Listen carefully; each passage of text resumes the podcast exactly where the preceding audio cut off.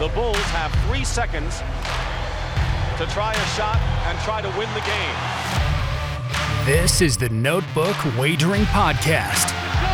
Five seconds left in the game. Do you believe in miracles? Yes! Unbelievable. Coming to you from the betting deck, Don't believe what I just saw. here are your hosts,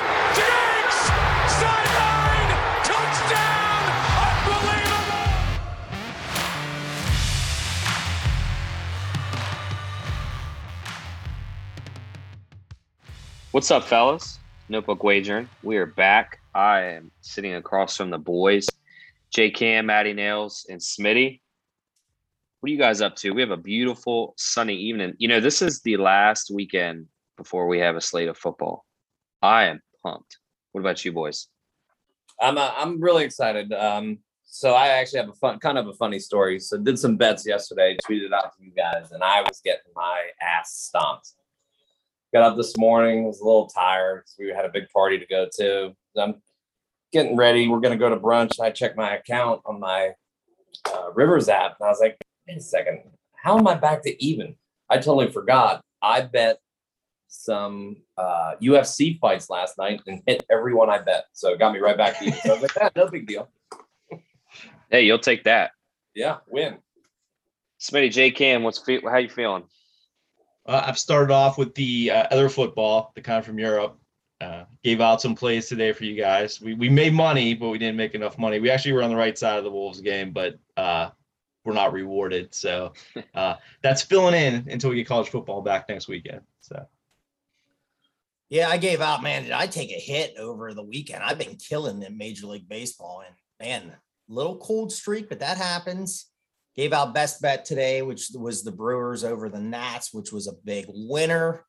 Pushed the Chris Archer game in Tampa against the White Sox. And then the Blue Jays, man, I got to get off the Blue Jays. They're just not doing it for me. I think they got twice, I think, over the weekend. I got, I got the, I did a teaser uh, under today in the NFL two first game under and this second game, and it's looking okay. I didn't put it out because I kind of got busy, but we'll see what happens there. But yeah, let's get after it. I'm ready to hit the other side. We have another great guest coming on with us and ready to hit ACC football after it. So let's get after it. Yeah, like Smitty said, we're gonna hit the uh so you guys held down a fort when I was in Atlantic City uh this past week. You guys knocked out the ACC Coastal. We're gonna finish off the ACC Atlantic uh today, but before we get into that, we have a awesome guest. It's a uh a family guest, I would say, family friend guest. Um Smitty's, you know, very near and dear to this uh this this guest. So Smitty, take the lead on this one, bud. Yeah, we're excited here at Notebook Wagering um, for our next guest. This is a Philipsburg legend, Maryland Terrapin, and two-time Pro Bowler with the Oakland Raiders. We welcome Jon Condo. What's up, John? How are you doing? What's up, Smitty? How y'all doing? We are great. John, we're so excited to have you on. So again, I've known this family for a very long time. This just is, I'm going to call, I mean, this is stud. This is stud out of Philipsburg. And this guy, again, just in high school, just dominated a lot of career records at Philipsburg. Football was a running back. I think he was close to about 3,000 yards career. Um, tackling machine, first team all state, played in the Big 33 Classic. And by the way, after football season his senior year, all he did, guys, was he just went into the wrestling mat and won the state heavyweight championship at 275. And then, you know, in the spring, all he did then was just was an all-state selection in baseball as a catcher. So my first question, so he was, you know, he just kind of dominated. My question is, John, and we're going to dive into the recruiting process out of Philipsburg with you, but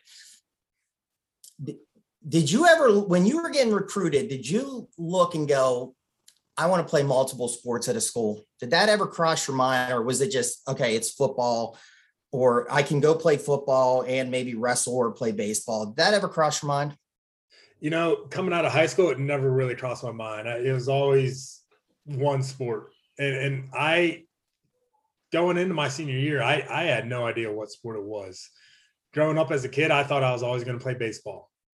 And then wrestling came along. I, I started having a lot of good success in wrestling, and I had some opportunities to wrestle in college.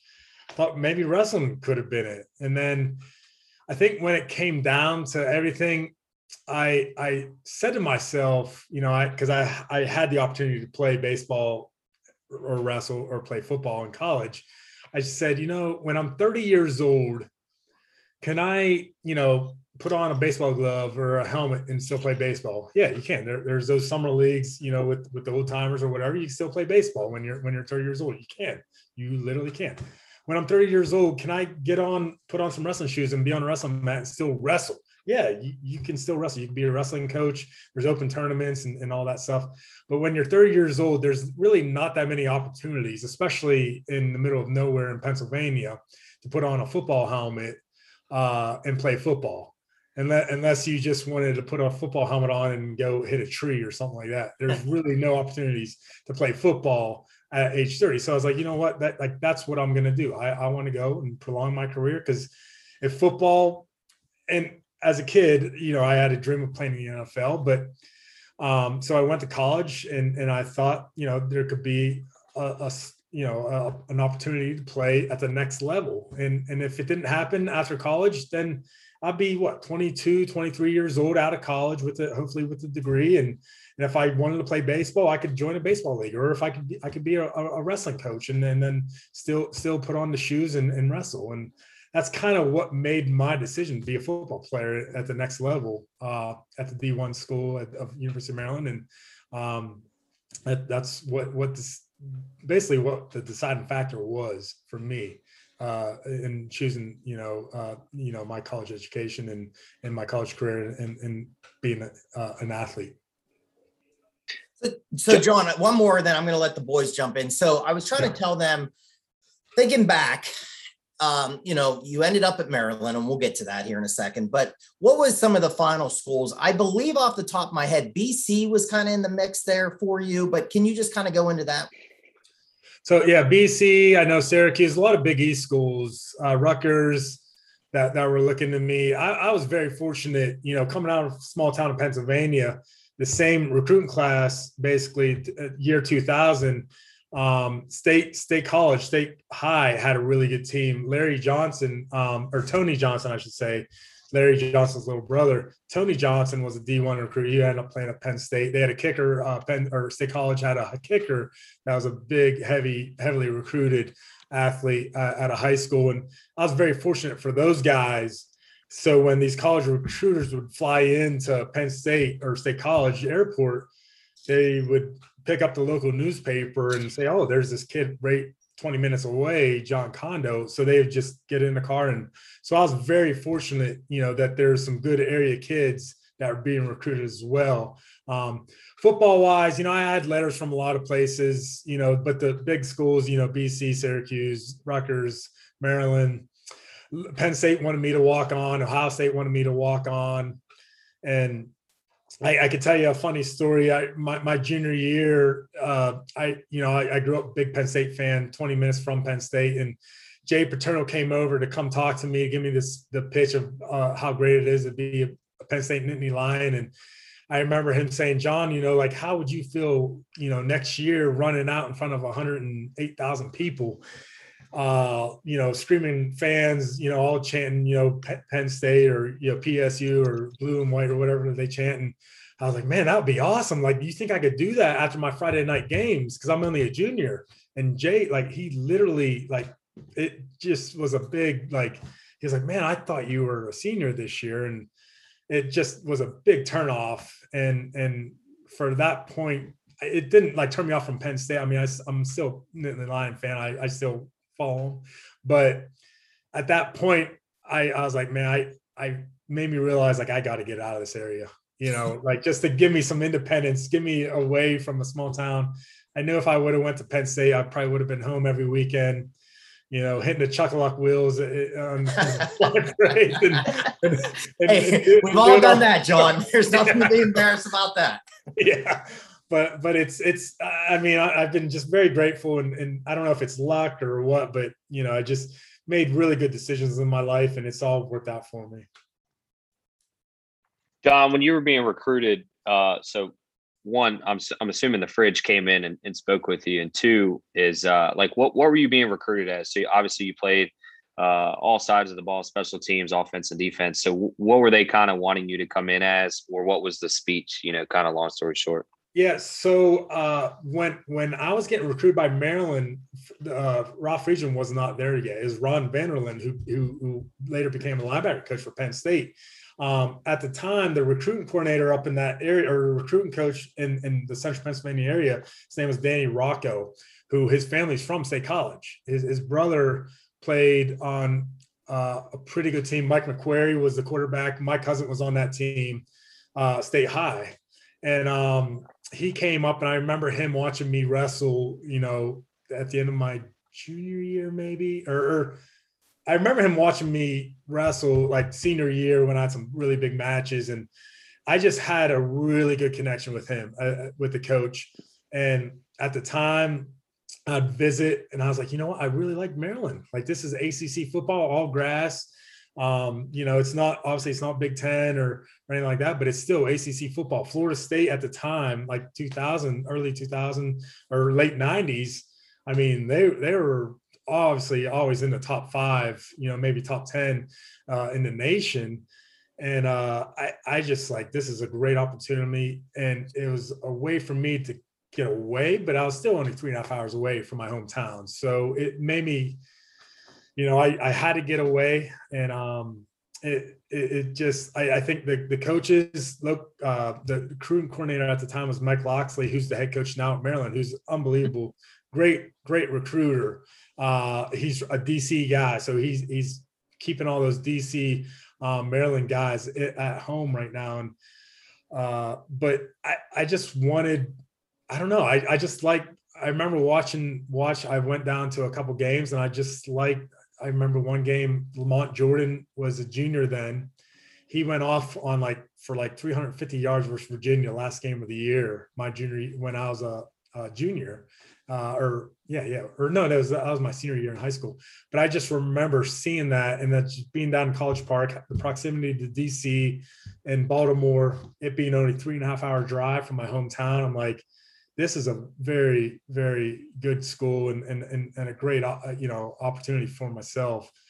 And uh, I, I was recruited as a linebacker. I never long snapped in my life, and and I played offense and defense. I punted in high school. I kicked and I they recruited me. You know, I they asked me what I wanted to do. I was like, I, I, I don't care. I just want to play. Like, so they're like, well, we, like we could use you on the defense side of the ball. So I became a, lot, a linebacker down there, and I redshirted my first year. Uh, I needed to gain some weight. I needed to gain some strength in the weight room, and, it was funny because my freshman year, when I was redshirting, there's my sweet all my my suite mates. They were all freshmen and one of the guys he was a he was a long snapper he was a freshman he would travel with team because he was the only other he's the backup now he he didn't burn his red shirt and then um then until later on in the year he had to burn it and then there's a senior that just graduated um after that year and i remember we came into our the spring semester when i was still redshirting obviously after football season and we are all it was off season and it was that spring semester that freshman that I was living with, he fell out of school, and our team was literally without a long snapper. Like we had a guy that just graduated, we had a freshman that just fell out, and they had literally no one. So we're I was going into summer session, and they said, "Who can long snap?" And I said, "Well, my brother Kurt did it." At IUP, which is D2 school in Pennsylvania, and he had some looks in, in the NFL. And they're like, here, let, try it out. So I, they're like, well, you could do it. You could get it back there 15 yards. Just keep practicing it over the summer, and we'll see where we're at when when two days come up. I'm like, okay, yeah, that's that's cool with me.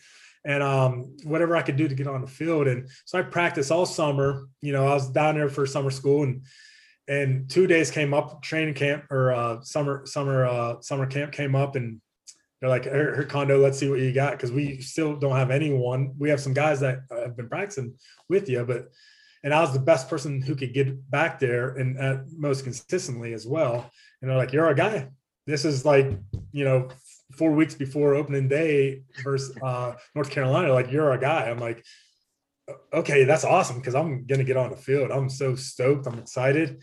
And uh, go through camp. You know, we have a really good kicker, some good punter, uh, really good uh, uh, punter, and some good kickers.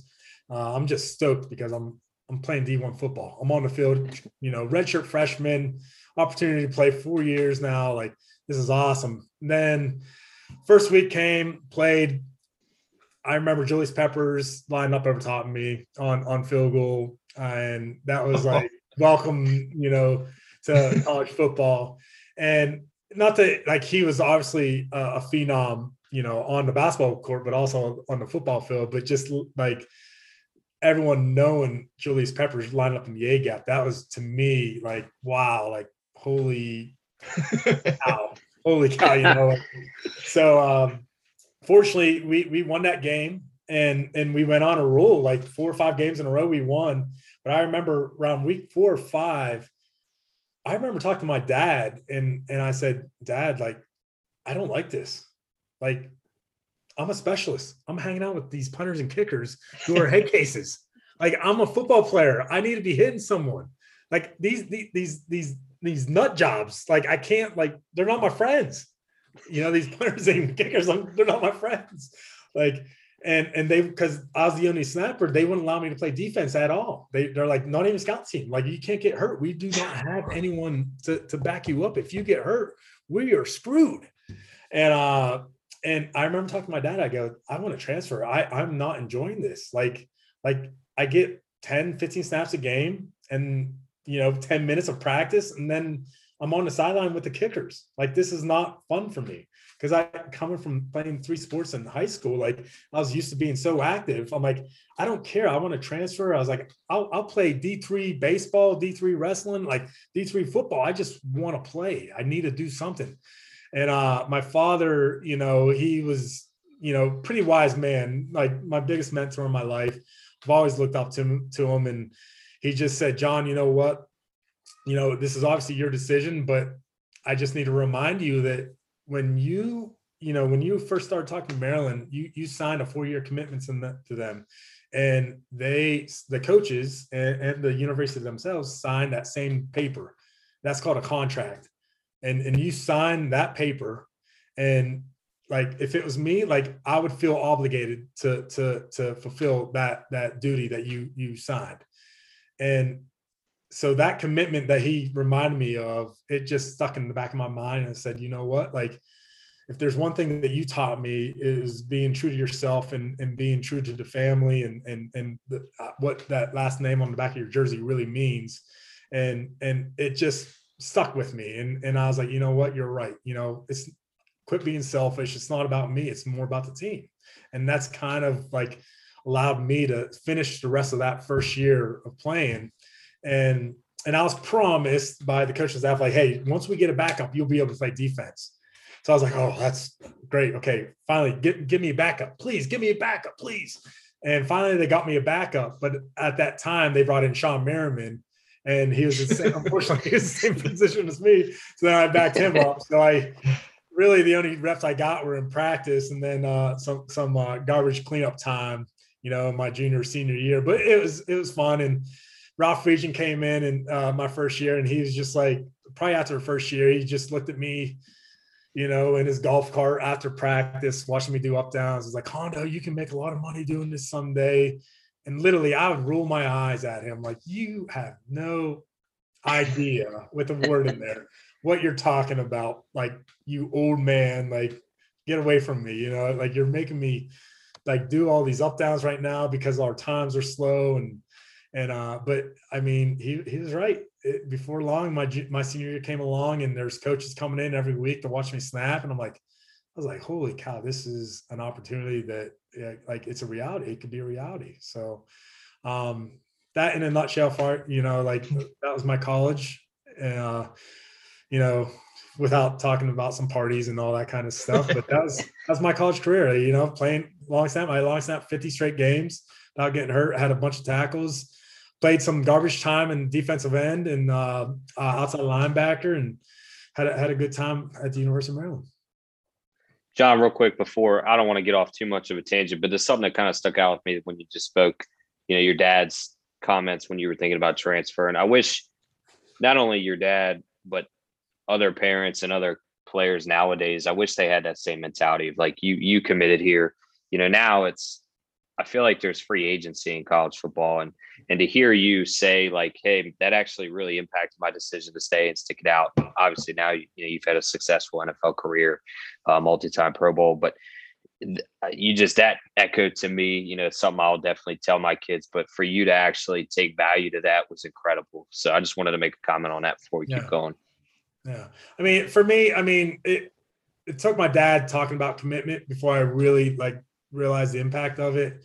And it, it was just how I was raised, you know, and and and being true to your word. If you sign, you know, we're I mean, I never signed a contract before then, but it was all like if you say you're going to do something, you're going to do it.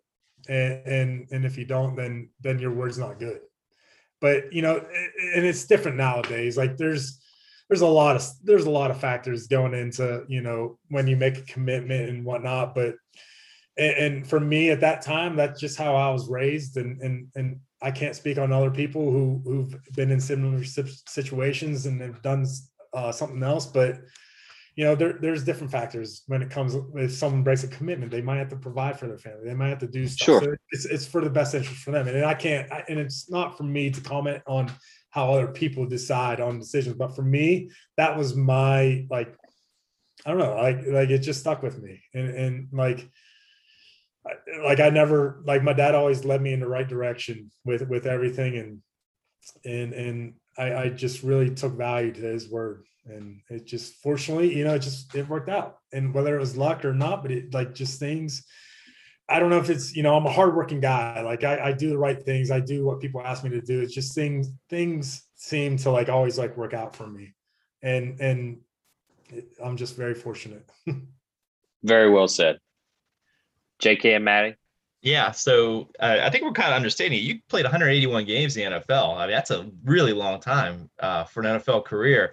So you mentioned that you had to hang out with a specialist when you were at Maryland, and I was looking back at who you actually snapped to. Could you have any stories about the specialists you did in Oakland? Because those guys are a bunch of characters, uh, and I think still try to be characters. So Yeah. Yeah. I'm thinking more like Marquette King and Janikowski are the two that come to my mind. I mean, I mean, literally, like Seabass is probably like one of my best friends uh, that I that I you know had a relationship with in the NFL. I mean, I snapped him for what is it, about 13 years with, with the Raiders, and uh, we developed a great relationship. We talk we talk all the time, and I mean, obviously, you know, you hear all the stories, and, and it's funny. Like I remember the day there, there's a big article. Uh, I don't know. Smitty might have seen it sometime, and it was in the progress, a Clearfield paper or a paper in a local uh, town near us, Clearfield, Pennsylvania. And um, it was, I think it was right before my senior year, it, it was sometime during my senior year. It was, I think it was maybe during my commitment to, to, to the University of Maryland, and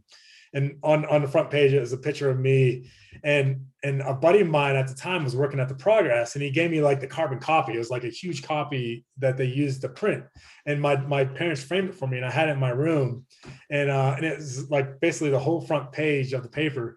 And i didn't really notice it until i went to the to to the raiders. But on the bottom right corner there's like a little blurb you know talking about Oakland Raiders, or no, no, no, not uh, Oakland Raiders at the time.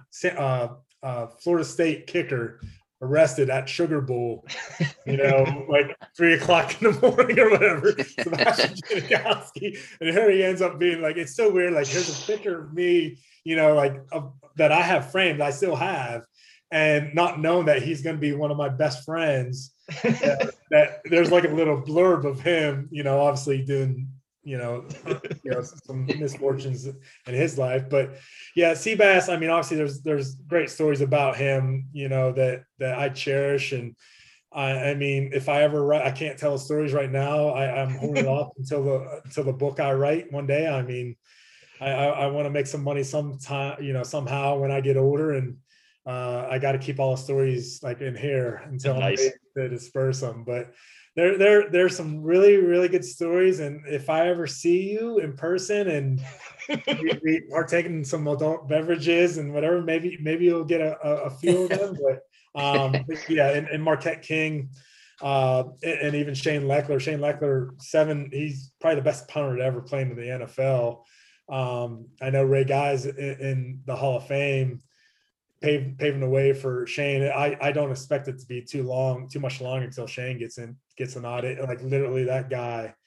I mean, he he was a college quarterback recruit for Texas A&M that could punt as well, and he was just so gifted to what he could do, punting the ball and Seabass as well, like the, the the leg strength that he had. Marquette, like I've never seen such a natural uh, kicker that can punt the ball with with hang time and, and distance um, as him, and and they're all characters. I mean, not so much Shane, but the other two. I mean, I don't want to say characters, but they're all very unique individuals that that people gravitate towards.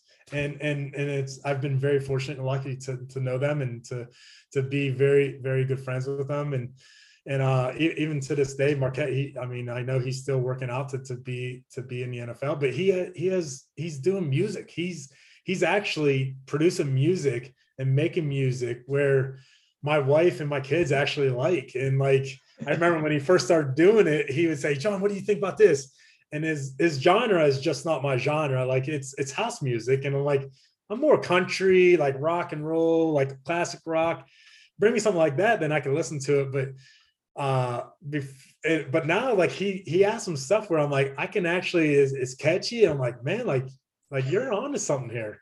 And uh and he actually lives here. I'm in phoenix and he's actually in phoenix as well. So we see each other um fair you know kind of often and uh definitely a relationship that i have and that i'll forever have. So but it, it, it definitely some great stories and uh you just have to wait for the book. Just Oh, nice. We'll wait on that. Well, I'll tell you what. I'll pre-order a copy right now. Just Yeah, let me know I where to send it to. and I'm still like there's some word or some titles that I'm playing with on on some of the stuff because it's literally you know when I first got to the Raiders it was Al Davis is still alive and I got to a team that was two and fourteen and just some of the stuff that I've seen you know throughout my career especially in Oakland you know that I could just like write about like but who knows maybe maybe I'll never write a book and just keep keep those thoughts with with the people who I share share beverages with, you know. So maybe this is a story we can keep outside the book. But so you were with the Raiders for a really long time, but you were in a bunch of camps, right? It took a while for you to catch on, and then you finished up with a couple of different teams. Are the Raiders really that unique amongst all the NFL Oh, yeah. teams? Is it like you walk in the door and it's just recognize it right away?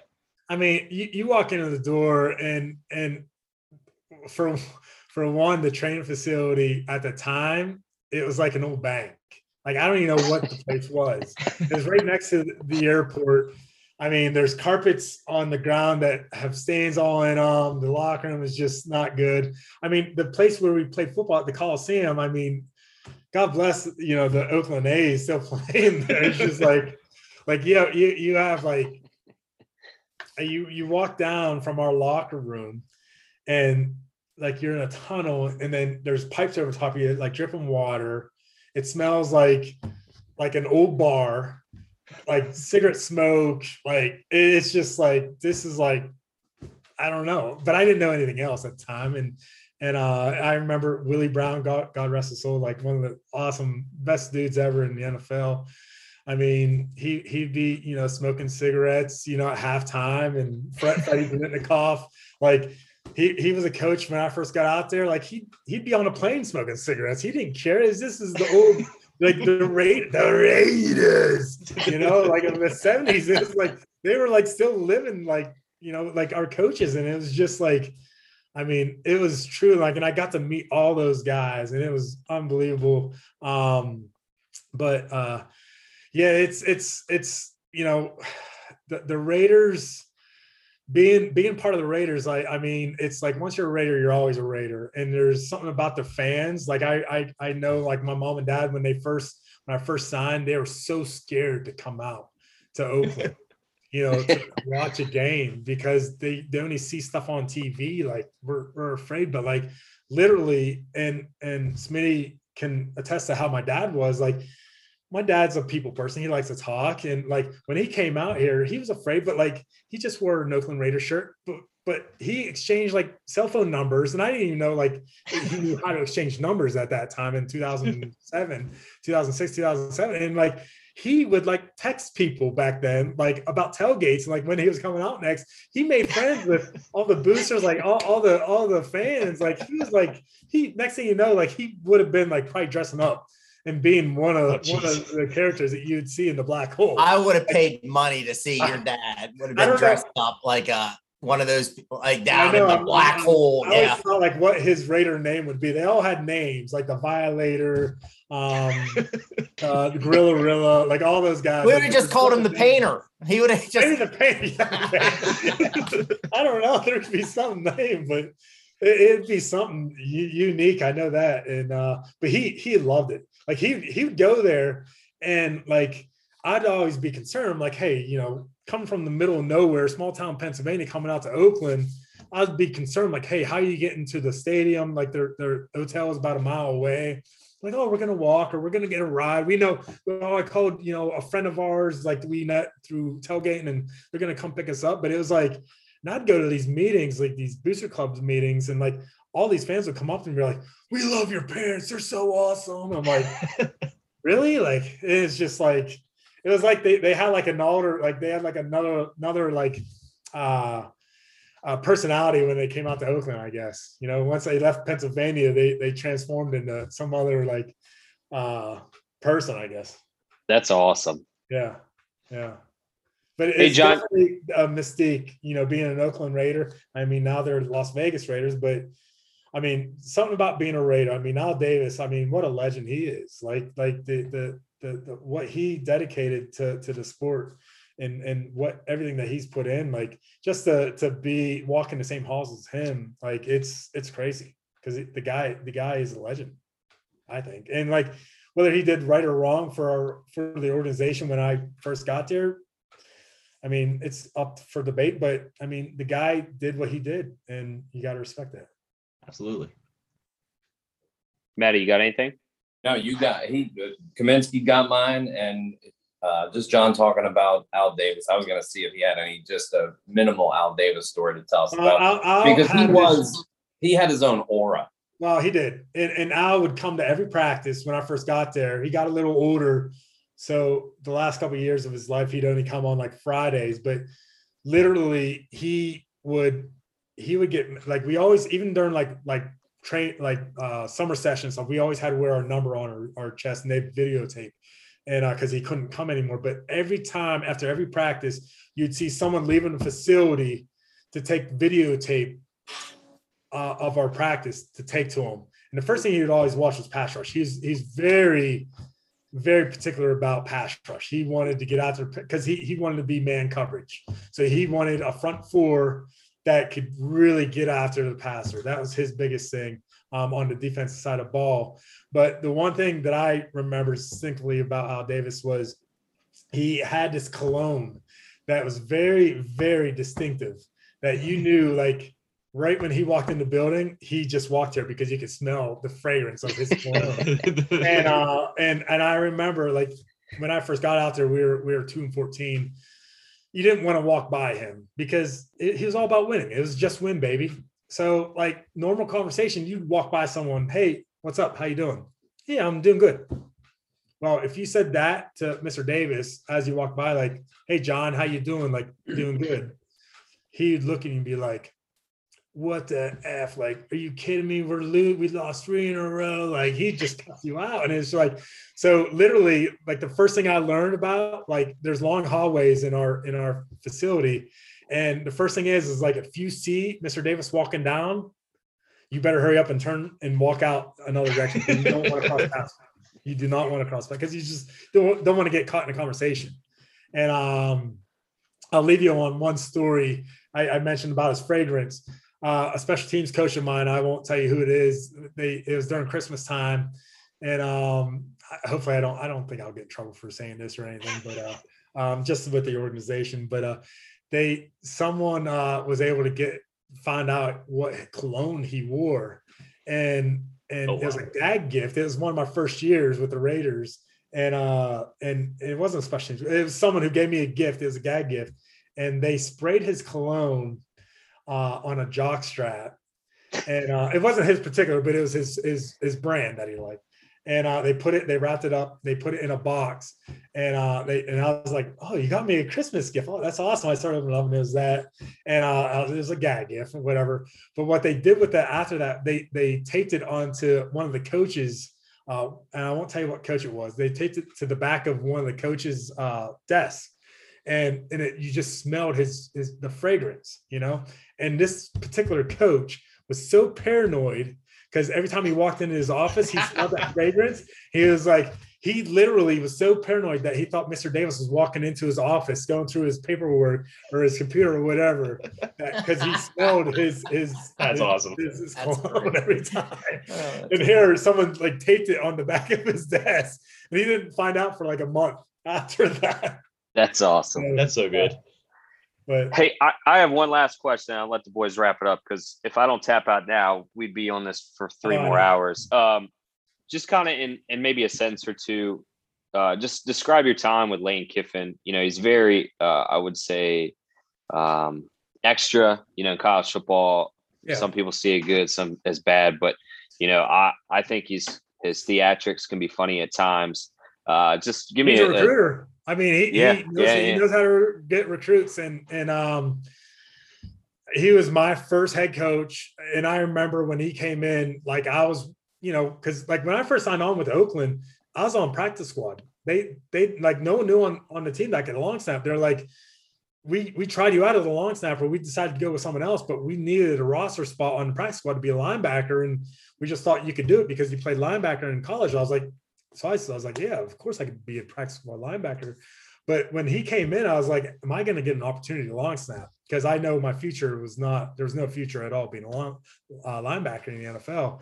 And he's like, of course. So he was the first, I mean, he gave me my first op- really real opportunity to, to play. And um, I think he's 33 years old when he first took, took the gig. And, and, uh, and the, the the staff that he brought in, like it was, you know, he came. I think he came from SC at the time, and I mean, he was young, and, and he I, and my, the the best story that I could tell. I mean, I've I've hung out with him a couple times after that. uh, He was young. He he liked to be one of the guys. Like you'd see him have a couple beers with him, and um, but I remember it was actually the, the last game he coached in Oakland.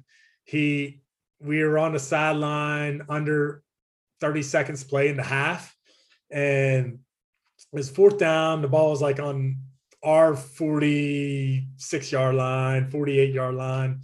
And I was like, okay, yeah, it's fourth and 10. Like we're going to punt. But we're on the sideline. It was called timeout. And he goes, hey, we're going to kick, kick the field goal.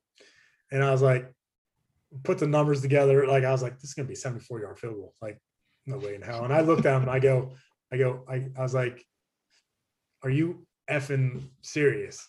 And uh, he just kind of like looked at me like, and, and and it's funny because it's on it's all on film now, and I'm like, he didn't say anything, and so I was like, well, screw it, like I like it's fourth down, I'm gonna be I'm gonna be either snapping for a punt or a field. I don't care. I'm going out on film. I'm just getting out of myself in this awkward situation right now. And here we we we attempted a 74 yard field goal, and against uh, the Chargers, and uh, who was it? There's a returner who just actually returned a kick a missed field goal, a short field goal that returned it for a touchdown the week before, Cromartie.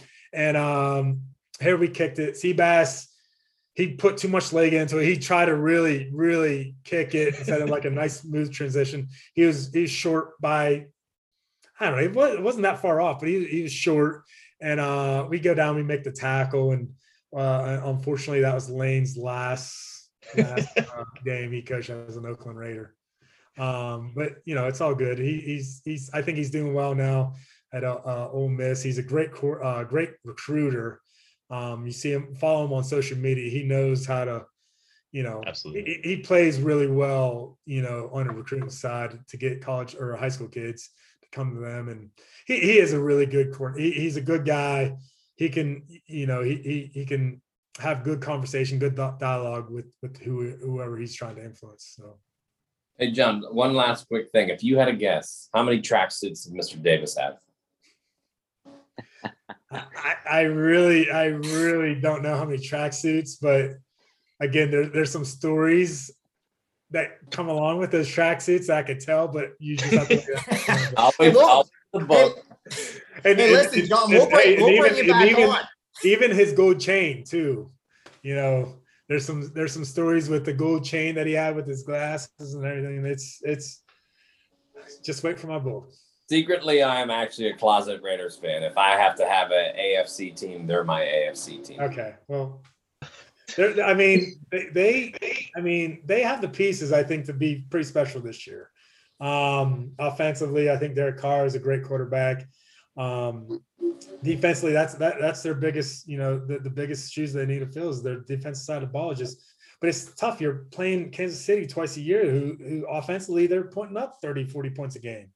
And it's just a matter of like getting some stops. And it's and it's tough in the NFL now. But I mean, in the NFL, it's such offensive minded now. It's it's I mean, if you can hold your points at 30 points a game, you, you might have a shot. When I first got into the league, I think the average points, you know, a good defense was giving up, you know, maybe 13 points, but now it's it's it's it's just a completely different game now than when I first got in the, in the league. I mean, defensively, if you if you could against the Chiefs, if you could if you could give up 28, you're you're good. You know, as long as you could put up 29, really, and most teams can because everyone's it's all about it's all about you know creating those uh uh what are the, the the spark plays the, the the big the big runs the big pass plays and and and it's all about those plays now and creating the big plays and and creating points Hey, John, lastly, uh, last question I want to talk about is the great work you're doing with, uh, and I just want to bring it up with our viewers, uh, the Emily Whitehead Foundation. Oh, yeah. Let's go a little bit into that, please. Yeah, so the Emily Whitehead Foundation, um, the, the Whiteheads are, are from Philipsburg, Pennsylvania. Um, Tom is, has become a really good friend of mine, and the whole family is, is still local. And uh, his their younger daughter at the time, or their their only daughter at the time, when she was what four or five years old, developed leukemia. Uh, chemo was not doing it. They they got introduced to a possibility of some uh, treatment, immunotherapy treatment that it wasn't approved. They they haven't even run it on a child at the time, and they signed off. They they had the strength and courage to do it, and Emily had had the strength, the, the physical strength to actually endure it. And and she's been cancer free now for for eight plus years, and she's a I think going to be a junior. Or, yeah, I think a junior or maybe a sophomore. I'm not sure exactly, but uh, cancer free. And and and the therapy she did is down in, in Philadelphia at the Children's Hospital, and uh, and it's definitely you know we're, what we're doing now is raising funds and raising awareness for this pediatric cancer uh, uh, treatment that's you know a lot less uh, or a lot more friendlier than chemotherapy, and and it's a lot more cleaner and we're just you know the doctors are trying to improve as much ways possible to to, to get it more mainstream uh in, into the hands of the kids that really need it. And the whiteheads are very fortunate you know to have the doctors that they had. And and Emily was such a, such a great patient and and obviously had the strength to endure the pain that this treatment uh entailed. But and um and now we're off we're telling our story. We're just trying to trying to make you know you know the possibility of when your kid gets you know the, the bad news of you know leukemia or any types of cancer that that these kids have the opportunity to to get a, a, the treatment that Emily had and to go home and to live a normal life after that. And and it's the least that we, I could do when I was playing is just give my time any way I can and and and to create any sorts of uh you know funds or, or money that I can raise to help the, the charity. And uh, we're, we're, we're, we've done several events. We're eight years in uh, and it, and it's been great. We, we've been, we made a lot of success. We're, we're raising a lot of money, we're raising a lot of awareness, but there's still a lot of work to be done. A lot of work. So John, is there a, is there a link or anything that we can uh, get from you after the show on that? yeah, definitely, definitely. want to spread the word. Yeah. All right, so I'll, I'll, we'll touch base with you, Smitty, or I'll touch base with you after the show. Um, you know, we- like I said, we want to put that out, you know, Yeah. and help spread uh, spread the cause and, and everything. Um, you know, I, look, I'd like to bring you on in a, a couple weeks. You know, kind of in the NFL season. Uh, you I know, like to today talk, so no, today it was incredible. Today was, you know, uh, what we would call like story time. You know, it's always fun to to kind of kick back and just you know listen. Uh, you know, more so instead of analyze. Uh, Yeah. But we want to bring you back on if you're cool with it. You know, and, and really talk some football, um, especially Raider football, a little more in season. um, and be a little more analytical if that's something you're up for. Yeah, of course. Awesome. So we really appreciate it. We will, uh, like I said, we'll get in contact with you um, and get that link. Like I said, we want to spread that that foundation and the cause out uh, because it's, what you're doing is incredible. Uh, what she has overcome is incredible. Uh, you know, coming from my parents, both uh, both my parents have are cancer survivors, so it really touches home for me. Um, so we'll we'll get that out, and then uh, we'll definitely get you back on ASAP. Appreciate it. Appreciate John, All right, thanks John. again. Thanks, John. Thank you guys for having me on. It, it's it's been awesome, and I look forward to talking to you guys. You got you got to let us know if you're ever back in PA too. yeah, we'll do. Thanks, John. I appreciate the time, man. No problem, Smitty. See you. See you, man. Yeah, have a good one. All right, boys. That was like I said. We'll get him back on. It was cool just to actually sit and listen to the stories. You know, Uh, we've been so analytical with the previews. I, kind of felt like that was a little little breath of uh, fresh air. Uh, but we got to jump in and um, and and knock out this this ACC Atlantic. So uh, I'm not going to spend really any time uh, outside of the top three to four schools. Uh, we'll just quickly run through them and then um, try to knock this out.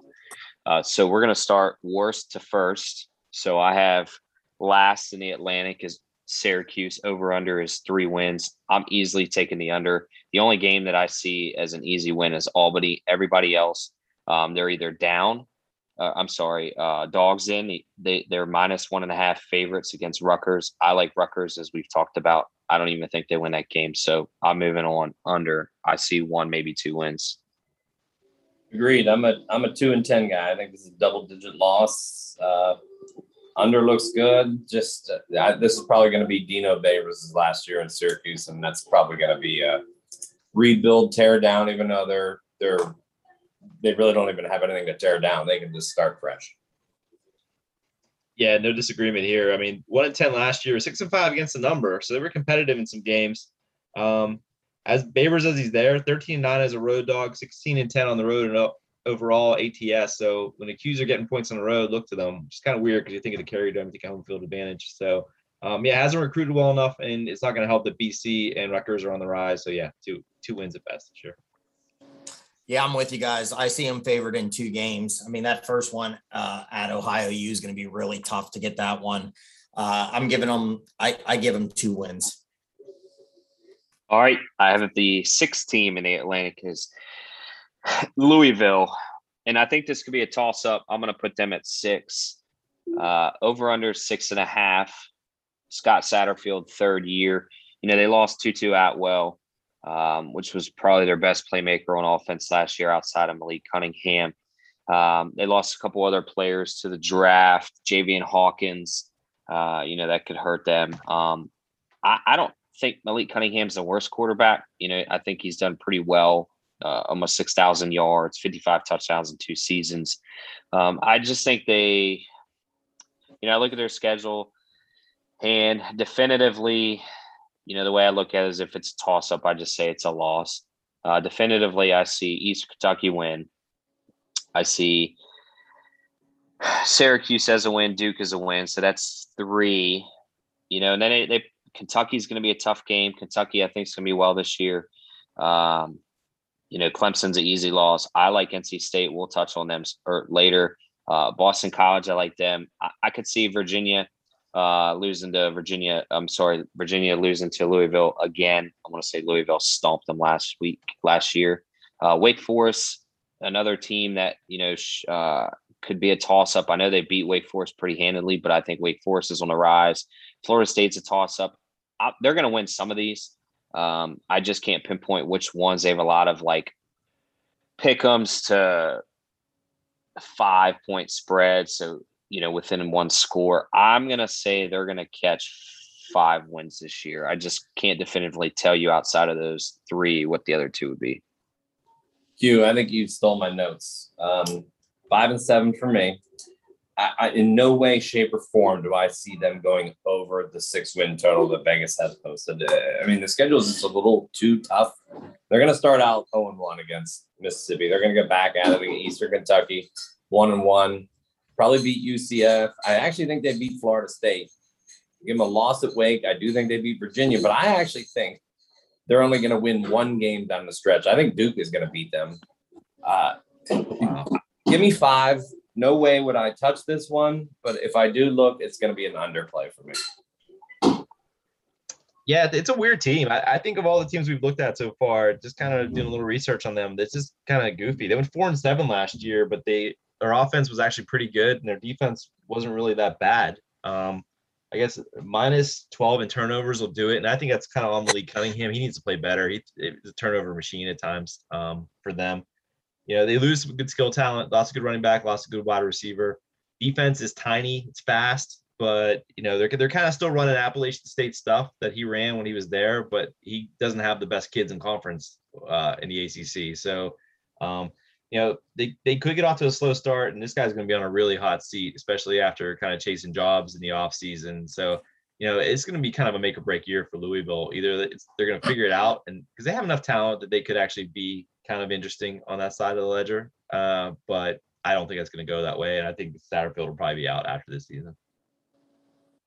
Yeah, I, I'm looking at six and a half Vegas on one side here. I have them winning six. And I think you guys, you know, you hit on it very well. Cunningham's a superstar, but he, like Jason just said, you gotta lower the ints. They can't turn the ball over as much as they've been the last couple years. You know, I, I like this program. I like the coach, but like Jason just said, yeah, they better get some wins here, or he could be out. But I have him at six. They're favored in six. I have them right on the six. So, but I agree with what Q and J or Matt said too. You know, favorite. You know they're going to probably lay a stinker at one of these games here, so it could be a five, but I, I give them six. All right, let's move on to the number five team in my rankings, Florida State. Mike Norvell is returning for his second year. Over under is five and a half. This is another weird team, in my opinion. You know, this they're on their third straight losing record. Last year they were three and six. Uh, Mike Norvell didn't come in with the um, most confidence from his players. He had a little off field issue.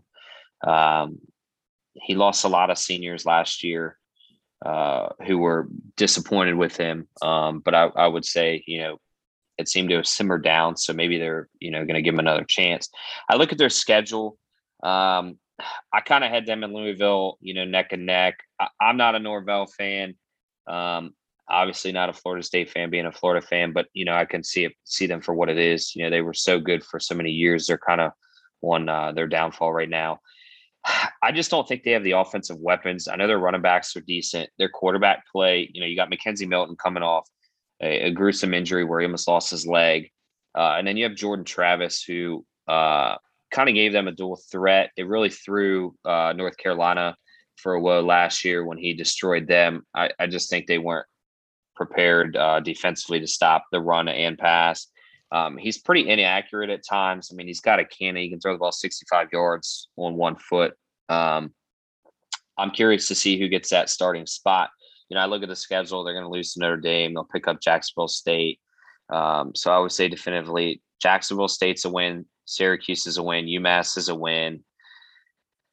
I'm going to say Wake Louisville is another win. So that's four right there. And then between Wake Forest, North Carolina, um, Boston College, like they're going to find two wins. I mean, they're going to lose to Florida. They're going to use to UNC, lose to Clemson. Um, I, I have them at six and six, but even though that's technically an over, it's definitely a pass for me. I wouldn't be surprised if they don't win but five games as well. Do you see how Q real quick? Did you see how smooth Q was there? How he just threw in that, hey, uh, they'll lose to Florida. Just threw it in there. Okay, moving on. Moving hey, on. it's true. It's I true. Just, moving on. I just I just want to throw that in there a little bit. Guess what, Smitty? He is right though. They are going to lose to Florida. They're actually going to lose a lot of games this year. Oh, I agree. I agree. I think I think this is a still a bad football team. They have not won all conference player until the third team. They're devoted talent over under Vegas five and a half. I give these guys five wins, and that might be generous. They're going to get Jacksonville State, they're going to beat Syracuse, and they're going to beat Massachusetts. Every other game they're going to play is going to be a dogfight. Wake's a dogfight. Louisville's a dogfight. I, I can't see them going to Boston College and winning. I think Florida smashes them. they might go to the October 23rd game against UMass and maybe be four and two. And after that, they might lose the last five. I think this is a bad football team. And I can't believe it. Back in the day, it was not how many wins would they get? Is it are they going to be the number one, two, three, or fourth ranked team at the end of the year? Now you're just scraping together wins. This, this, and I'm sad to say it because I used to really like this program and root for him a lot back in the Bobby Bowden days. Rest in peace. So sad for me to say it. Five and seven at best.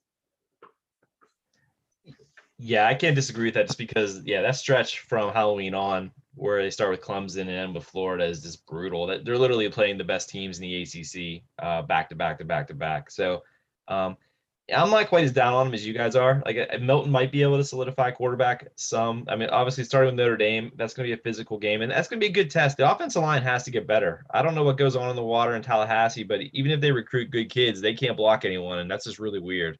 Um, you know, you look at the recruiting numbers though across this conference, they're still getting kids. Now they're not getting kids at the same level they did in their heyday, but you know, there's still some low numbers on the recruiting numbers next to these guys. So they've got some talent. They just have to play way better. The offense wasn't good last year, especially you take out the 56 points against Duke, and they're averaging like less than like 20 points a game. So that's got to improve. And then the defense was awful again, too. But like I said, there's talent here.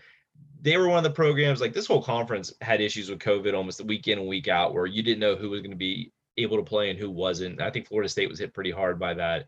Um, so Norvell's got his first full training camp. You know, he had COVID issues too. So let's let's just see what he can do. He won with less at Memphis. You know, they may have been the most in the AC, AAC, but you know he he can coach some. So let's kind of give him a full year. You know, Q mentioned the issues he had with like the senior leadership on his team. Well, were they leaders? Because this team hasn't been good for like four or five years now. Maybe it wasn't the worst thing in the world to chase those kids off, um, and kind of get some uh, new guys and they're kind of just get a new perspective on the program. So um, you know, eh, that stretch is horrible. So I think they'll go under, but I don't think they'll be as bad as they were last year. You guys hit on it. COVID really hurt this team last year. I mean, I think it's a great story. McKenzie Milton, eh, can he be the can he be the quarterback? What a great story. But I'll tell you right now, it's gonna be tough watching these because when Alex Smith came back from for the skins, it was so tough to watch because I mean it was like your own kid. You were like, oh, please don't hit him. Please don't hit him. It could be the same this year trying to watch him. I hope he plays well. I hope he wins the job and I hope he plays well. Offensive line's a big concern, a lot of sacks. Favorite in four games. Like Matt said, Vegas has him at five and a half. I'm giving him five. Take another under. I don't think this team's that good. All right, let's move on to the number four team uh, in my rankings. Wake Forest Demon Deacons over under a seven. You know, I, this is a team that's on the rise. Their, their coach is he's coming into his eighth year.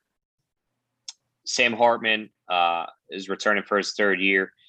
Um, they do lose their one of their best running backs. Now their top running back, uh, Christian Beal Smith, is back, so that should help them. Um, they return most of their front seven on the defensive side. Most of their offensive line comes back as well. Uh, I like how Sam Hartman does not really turn the ball over. Um, I'm looking at their schedule. Their first first three games are all winnable. They could potentially be three and zero. Oh. Uh, ODU automatic win, Norfolk State automatic win, and they're favored by six at uh, at home against Florida State. I, I could e- easily see them winning that. So that's three wins. Duke's guaranteed four. Uh, Syracuse is guaranteed five. Uh, you know, Army they're favored. I kind of see that as a pick 'em. Army is always tough. You know, you have to travel to Army. Um, in October, New York gets kind of cold, and then you're running a triple off uh, option there, so that can be tough. But I look at their schedule, so I gave them five guaranteed wins, and then they play at Virginia, which they pounded them last year by 17. They could easily pick that up. Louisville, they're favored. They could easily win that game at home. And NC State, they always play them tough. It's kind of a rivalry game. They're actually favored in this game. Um, I'm pretty high on NC State, but I could see them, you know, in a in a great season picking up eight wins. But I have them right at the seven mark. Um, so I, I'm gonna say pass, but I have them at seven and five. All right, Q. I got these guys at six and a half over under. So I am in agreement with you again. I actually think they get seven wins For you, that would be a pass because that's the number. But I think they're going to go over. Here's why. I actually, I might throw this out there. I think they go to their break, and I think they're six and zero, and they're going to be a top twenty-five team, and really start to like catch some buzz. And then I think they're going to go beat Army, probably Duke, and then I think they're going to lose their last four and just derail themselves. I think their floor is actually seven wins. I have these guys probably penciled in at eight more likely though. I'm a I'm a fan of these guys. Yeah, no, I agree. I think they're eight zero going into uh, the game at North Carolina, which is weird. It's a non-conference game, but uh, I think they're finishing that up where they're scheduling uh, in-state teams to play out of conference. The offense should be really, really good. Um, it was really, really good last year. Solid offensive line, good receivers, good running back. Uh, quarterback has been excellent for them. The defense is atrocious, and it's going to be some shootouts. There's going to be some overs coming out of this game, especially I think some of the teams on this side of the uh, the ACC defenses really aren't up to snuff. So um, they're going to put up points as long as they don't, you know, turn it over. They're going to win these games. So I, yeah, I have eight zero going into North Carolina. Um, so they'll definitely be probably top 15 at that point. Um, and that last four game stretch is brutal, where you go to at UNC, NC State, at Clemson, at BC. So after having finishing up eight and four after that first stretch, but I think it's gonna be a fun team. I, I like the over here on the six and five, and even the seven. Smitty, before you jump in real quick, I just want to say, plus, um, a lot of us don't remember there was some like smaller bowl games last year. I mean, uh, it was pretty crappy bowl season because of COVID, but they actually put up a really good showing against a really good Wisconsin team last year to build on. Uh, I think they lost 42 20, 42 28, but they put up a ton of yards. And if Hartman can actually clean up his INTs, I think they easily get over their six and a half win total. Yeah, they outgained Wisconsin 518 to 266 in that game, but we're negative three on turnovers. Yep. Yeah, and you know, and he really did a nice job with the ball. He really had a bad bowl game with the ints there. Um, you know, Q Robertson, I think his name is uh, Q. They call him the wide receiver's a stud. Hartman's a stud. Running back Neil Smith's not bad. Offensive line should be okay averaged about 36 points a game. Like we said, they're going to score a lot of points. This would be a fun team to watch every week because if you like points, this is a team to do it. Defense has to step up. I have them right around. I agree with you guys. I, I think I'm giving them eight wins. I think they're a good team. All right, we are going to go to the number three team. I have NC State Wolfpack head coach Dave Doeren. God, I feel like he's been there forever, more than nine years. Over under six and a half. This team, I, I think maybe this year is the year it clicks for them. You know, they they had some uh, high hopes last year, just didn't work out with COVID. They lost uh, Bailey Hockman to an injury. Devin Leary was uh, out for COVID. he is back this year.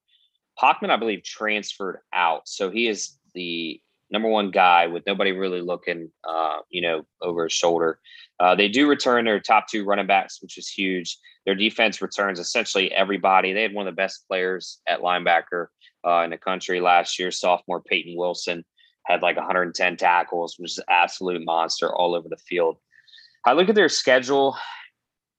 You know, I don't think their schedule is that crazy. Um, you know, South Florida's easy win. Mississippi State to travel, I could see that being a loss. Mike Leach in year two has been really good um, in history's past. Furman, easy win. Clemson lost. La Tech, they should smoke. So they're three and two heading into Boston College. I could see that. That's a toss game. Another game I could see them easily winning is Louisville. Syracuse is another one. Wake Forest. Uh, so that puts them at five wins. Florida State, they should beat them. That's six wins. Um, I have them at the seven and five, eight and four mark. I am. I would put this as the second best team in this side of the uh, conference. I got their over under total at six. And when after I did my research today, I immediately put a bet down. Now the number was odd. It was like minus 170, which I don't get. And I tried to look for some different numbers to see if I could even get them over seven and eight wins and see what it do. And I haven't found it yet. They got 19 returning starters. The problem is their schedule's tricky, in my opinion, Q, because they draw Miami, on the road, Boston College on the road, and then from the other side they have uh, Carolina, and then they got Clemson at home. It doesn't matter where they have Clemson, basically, in my opinion. Um, I I do think they actually get to nine wins. I think somebody's going to slip up. I think the BC and Miami game they're going to stumble at one of those. Give them a loss at Carolina, give them a loss at Clemson. I think they can run the table everybody else. And I think they could push for like a New Year's Day bid ball. This is a really good team. The, the quarterback needs to uh, improve. Devin Leary, he's just not proven enough. I think he's very good. They have enough talent to go around, and I think with their starters, they should they should easily go over the six number that Vegas is putting out there. Yeah, it, it's an interesting team because it looks way better on paper than it actually looks like statistically. Like you look at the, they have pretty much placed things everywhere. Like their defense, you know, if you looked at Phil Steele's preview, second best defensive line, second best linebacker unit, third best secondary. You know, Leary was the guy they wanted to play quarterback last year. He couldn't stay healthy, but he was productive when he played. Um, top three receivers return, top five running backs return. Like, you know, everything's there. And I think the, offensive line is a bit of a question. I think it's like middle of the pack, and that's really kind of only holding that offense up. But um, you know, you look at the yardage totals and like the scoring, and it's just kind of doesn't look like what this team should look like just based on the uh, talent levels and recruiting levels. I mean, I'll give Doeren credit. I mean, it, it, North Carolina's kind of up for grabs right now because Mack Brown's come in, but he's built a solid program here. They have some decent recruiting numbers next to their names. Like these are talented kids, but um, it needs to be better. So yeah, I look at the same thing, Matt. I, I agree with exactly what uh, you have there for wins, but I, I, just think there's a little element of risk just because they just really haven't played up to their potential. Um, and they could step back. I think they had three close wins last year, and I think they were minus six in turnovers. So I mean, the turnover number should be regression to the good, but maybe not. So we'll see. But yeah, I, I, they're the second best team on this side, but I just think there's a little bit of danger element to them. I like this coach. This is one of my favorite coaches, probably in this um, conference here. I think, you know, I agree with you. The quarterback needs to stay healthy. Played only in four games. I, you know, Vegas has him six and a half. And if you listen to our last show, we had Tim Murray from VSiN on, and I think he said it was Kenny Whitecamp comes on his show, and mm. he's very high on this team. So I, I think well coached team. Some people can stay healthy. I think they should be okay. Offensive line should be okay. Defense, a lot, a lot of experience. Linebackers are okay. Favorite, like I said, in six games, I have them winning seven. All right. Let's move to now. I know Matt is a little different than me. I have the next team, number two in the uh, division, is Boston College. Over under seven wins. Jeff Hafley entering his second year. I want to say he was a coordinator at Ohio State. Does that sound correct? He was. Yeah, okay. DC. So second year. Last year they ended up finishing. I want to say five and four. Yep, six and five. Um, but I feel like that's misleading. You know, I thought they were a better team than that. You know, in his first year, they had Clemson on the ropes. And a lot of people thought Clemson may drop that game. Clemson obviously storms back with DJ uh, Uiagalelei, torching nice. them in the second half, but they were up. And uh, I've been practicing on that one. Um, and then you know, I look at who they played. So they only lost by two touchdowns to Notre Dame. That game was a little closer than anticipated. Uh, Clemson again lost 34 to 28. You know, if it wasn't for uh, Uiagalelei just tearing it up in the second half, they win that game. Uh, North Carolina, another close game, 26 22. So they, you know, quality top 25 teams, they played well last year and they're only going to get better. You know, they have Phil Jurkovec coming back, who I thought is a great quarterback. Uh, Notre Dame transfer they kind of got away from the run, which I think maybe that was the downfall of Boston College. It was the old ground and pound with a good tight end. Um, and, you know, outside of when Matt Ryan was there. Uh, but they have one of the best receivers in the country, Zay Flowers. You know, you, uh, with Jurkovec and Flowers there, you're you're going to want to utilize that. Uh, their their top running back did transfer uh, and followed Addazio out to Colorado State, so that's going to be a huge blow for them. But I don't think it's that much of a concern. I mean, they're not losing AJ Dillon in my you know opinion. I look at their schedule: uh, Colgate, UMass, Temple, and I think even Missouri at home it, are automatic wins. So I think heading into Clemson, you know, they're going to get smashed by Clemson, in my opinion. Uh, this year. I don't think Clemson's going to sleep on them as they did last year. They're going to be four and one after their first five games, and then they have NC State at home, uh, and they are favored. You know, depending on the weather there, if it's cold in October, uh, that could be a game that NC State is just unprepared for. You know, anything south of Virginia, the weather is still pretty warm in October, and those schools don't like to play cold weather games. Um, so I think that can really matter. Um, at Louisville, you know, again, I'm not that high on Louisville. I can easily see them winning that game. Uh, Georgia Tech, Geoff Collins is, is still in rebuild down there. I think that's a win. I have these guys at uh, one, two, three, four, five, six, seven.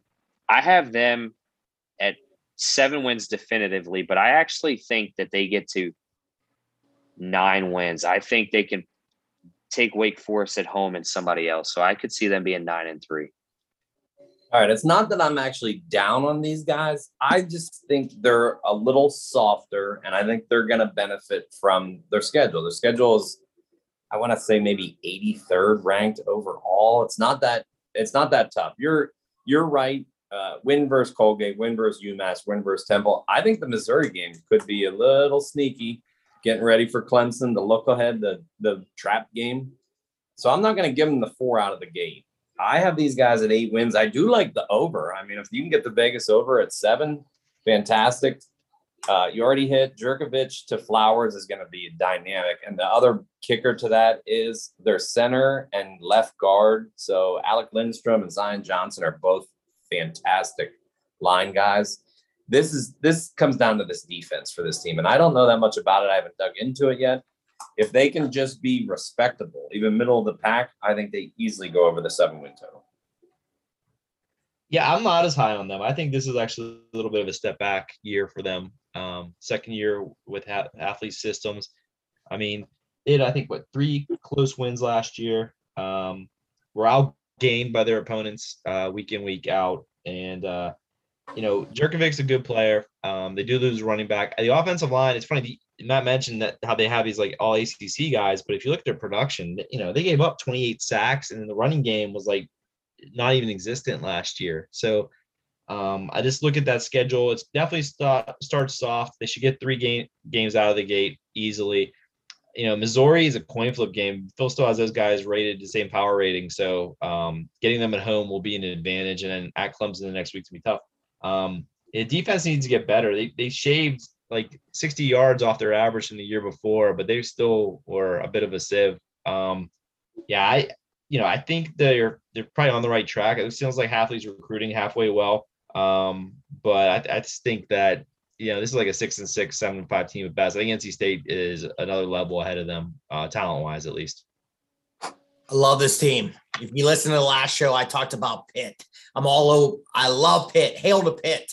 This is the other team on the other side. Easy. I easy, love easy. Boston College quarterback. I'm going to say it out of Pine Richland because Q's father-in-law's buddy always gets fired up when he goes there. You always have to talk about Pine Richland when you talk about in the Pittsburgh area. So I don't know anymore after their debacle what they did at that school. I'm going to keep my mouth shut on that. But you guys hit on it. Great quarterback. Love the wide receiver. I just drafted in one of my fantasy leagues. Love the offensive line.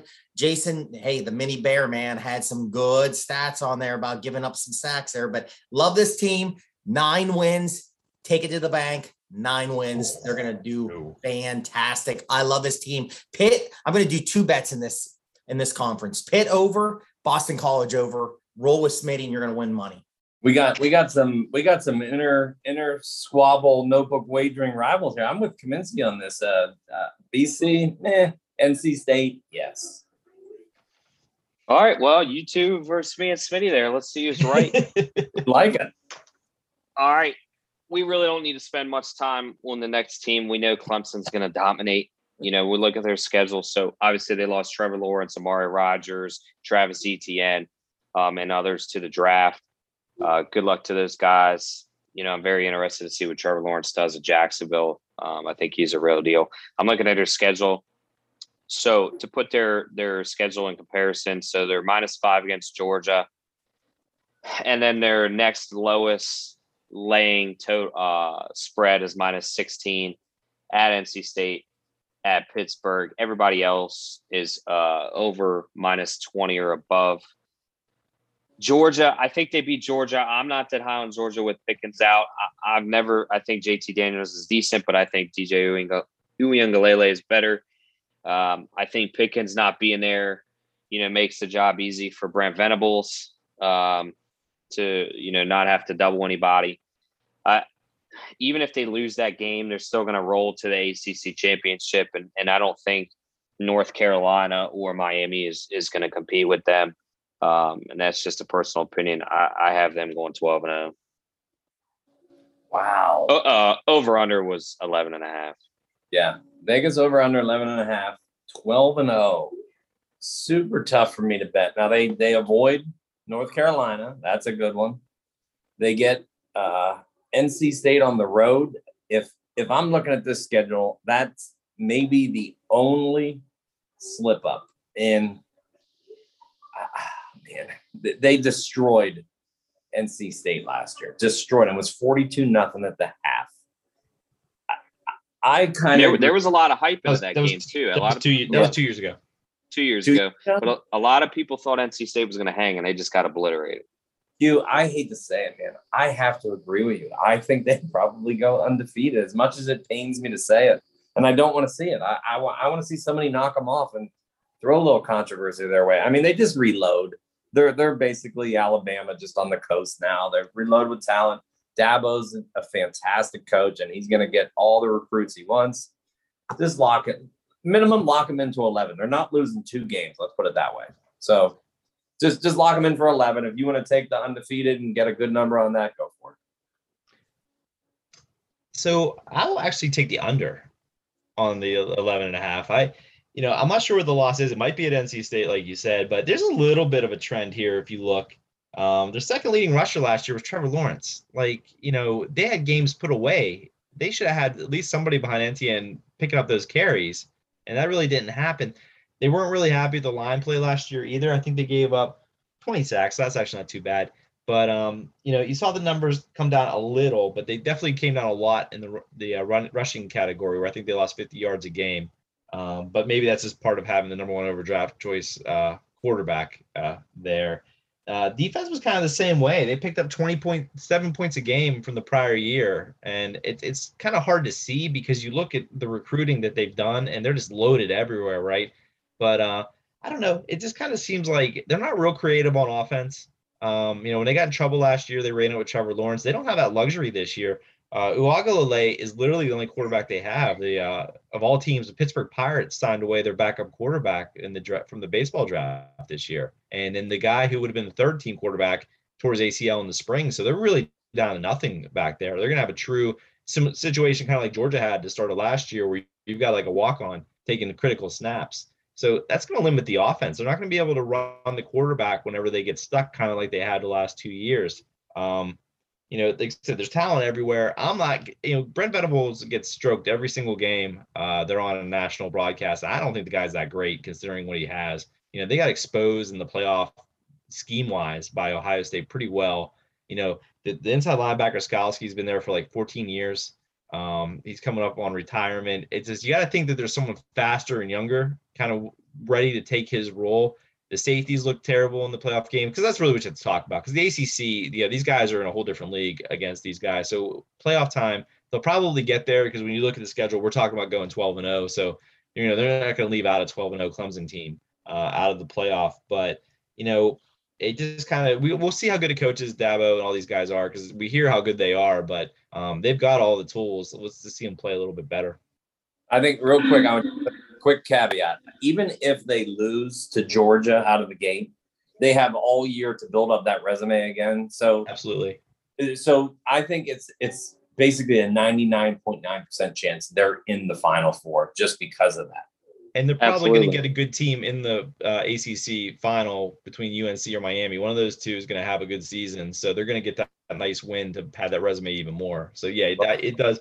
And I think that's really what's unfair to Georgia this year is Georgia's going to have to do the round robin with Alabama and Clemson and probably one of them twice. And uh, that's why you look at their futures for national titles. And I think it's kind of a you got to make sure you factor that in. They're going to lose to Georgia boys.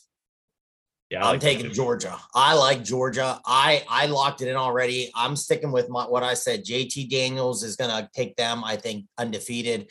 I threw a little pizza money on the Heisman. I think Georgia can get them. I think there's a slip up game too. I really do. NC State could be a slip up game. I'm going back to Pitt. They're going into Pitt. I think that game, I'm not saying they're going to lose that game, but I think that game's tighter. I think there's, and again, like Jason said, injury. If there's an injury there, they're in some trouble. I'm taking, I'm giving, I, I, I personally said 11 wins. They'll lose to Georgia, but man, I could see another slip up game. 10 and 2 could be coming. But they're they're dominant. They're very good. Matt said it. They're they're they just reload. They reload. I mean, it's it's we've talked about it. It's it's like four or five teams that just reload every year and they're right there. So I'm glad they're expanding on it. That's we'll have that conversation at a later time. But Georgia gets them week one. Go Bulldogs, but they're going to be very good. Clemson's a good team.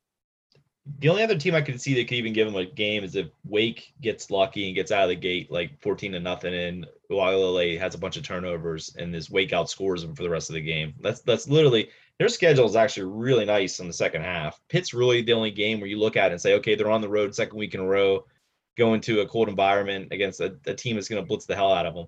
So um, that's really it. It's a it's it's pretty easy schedule for a team that's good.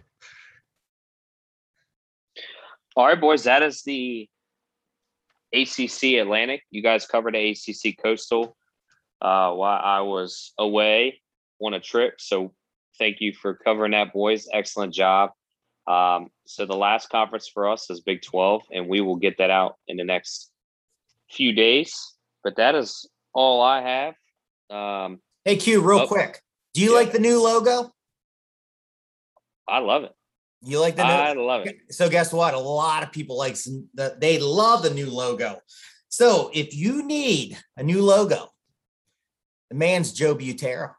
Joe Butera Designs on Instagram. If you need a new logo for a business to a podcast, this guy has all your answers. Check out Joe Butera and Joe Butera Designs on Instagram. There you go. Love the shout out. Again, we had Jon Condo on earlier. Shout out to him. Shout out to his foundation uh, that he helps spread. We'll get that link out. Shout out to our logo, uh, and it's the designer. Follow him on Instagram. Good. Shout that out one more time. Yeah, Joe Butera Designs. Joe Butera Designs. He is the man. And I'll tell you, they man, great to have a PO. There's been some great athletes that came out of Philipsburg, and representing Philipsburg. So that was a special show for me. Um, and again, knowing the family, uh, knowing his dad, his dad was a wonderful man that passed away. Um, just I, I, my dad and his dad were really close and did they were school teachers, but they did some a lot of they did, they did like a paint company, and a lot of us, uh, John and his brothers and myself, did a lot of jobs for them. And still, when I do a paint job in my house, you know, my dad will call me and give me advice, but I still have his dad's um, some of his comments and uh, uh, thoughts on paint jobs. So um, it was great to have him on because that family means a lot to me and they're a class act. And so it represented Philipsburg very well. Well, like I said, we'll get him on and talk NFL in the coming weeks. That's all I got for tonight, boys. Like I said, Big 12 is next. It's the final college football Power Five preview, and then we are back in the saddle for Week Zero and Week One um, of the NFL and college, and uh, it'll it'll transition back to more weekend uh, weekly game analysis. So, all right, boys, if you don't have anything else, we're gonna end this one on a solid note. Thanks for listening to the Notebook Wagering Podcast. Make sure you subscribe so you don't miss any episodes, and be sure to follow at Notebook Wagering. Until next time.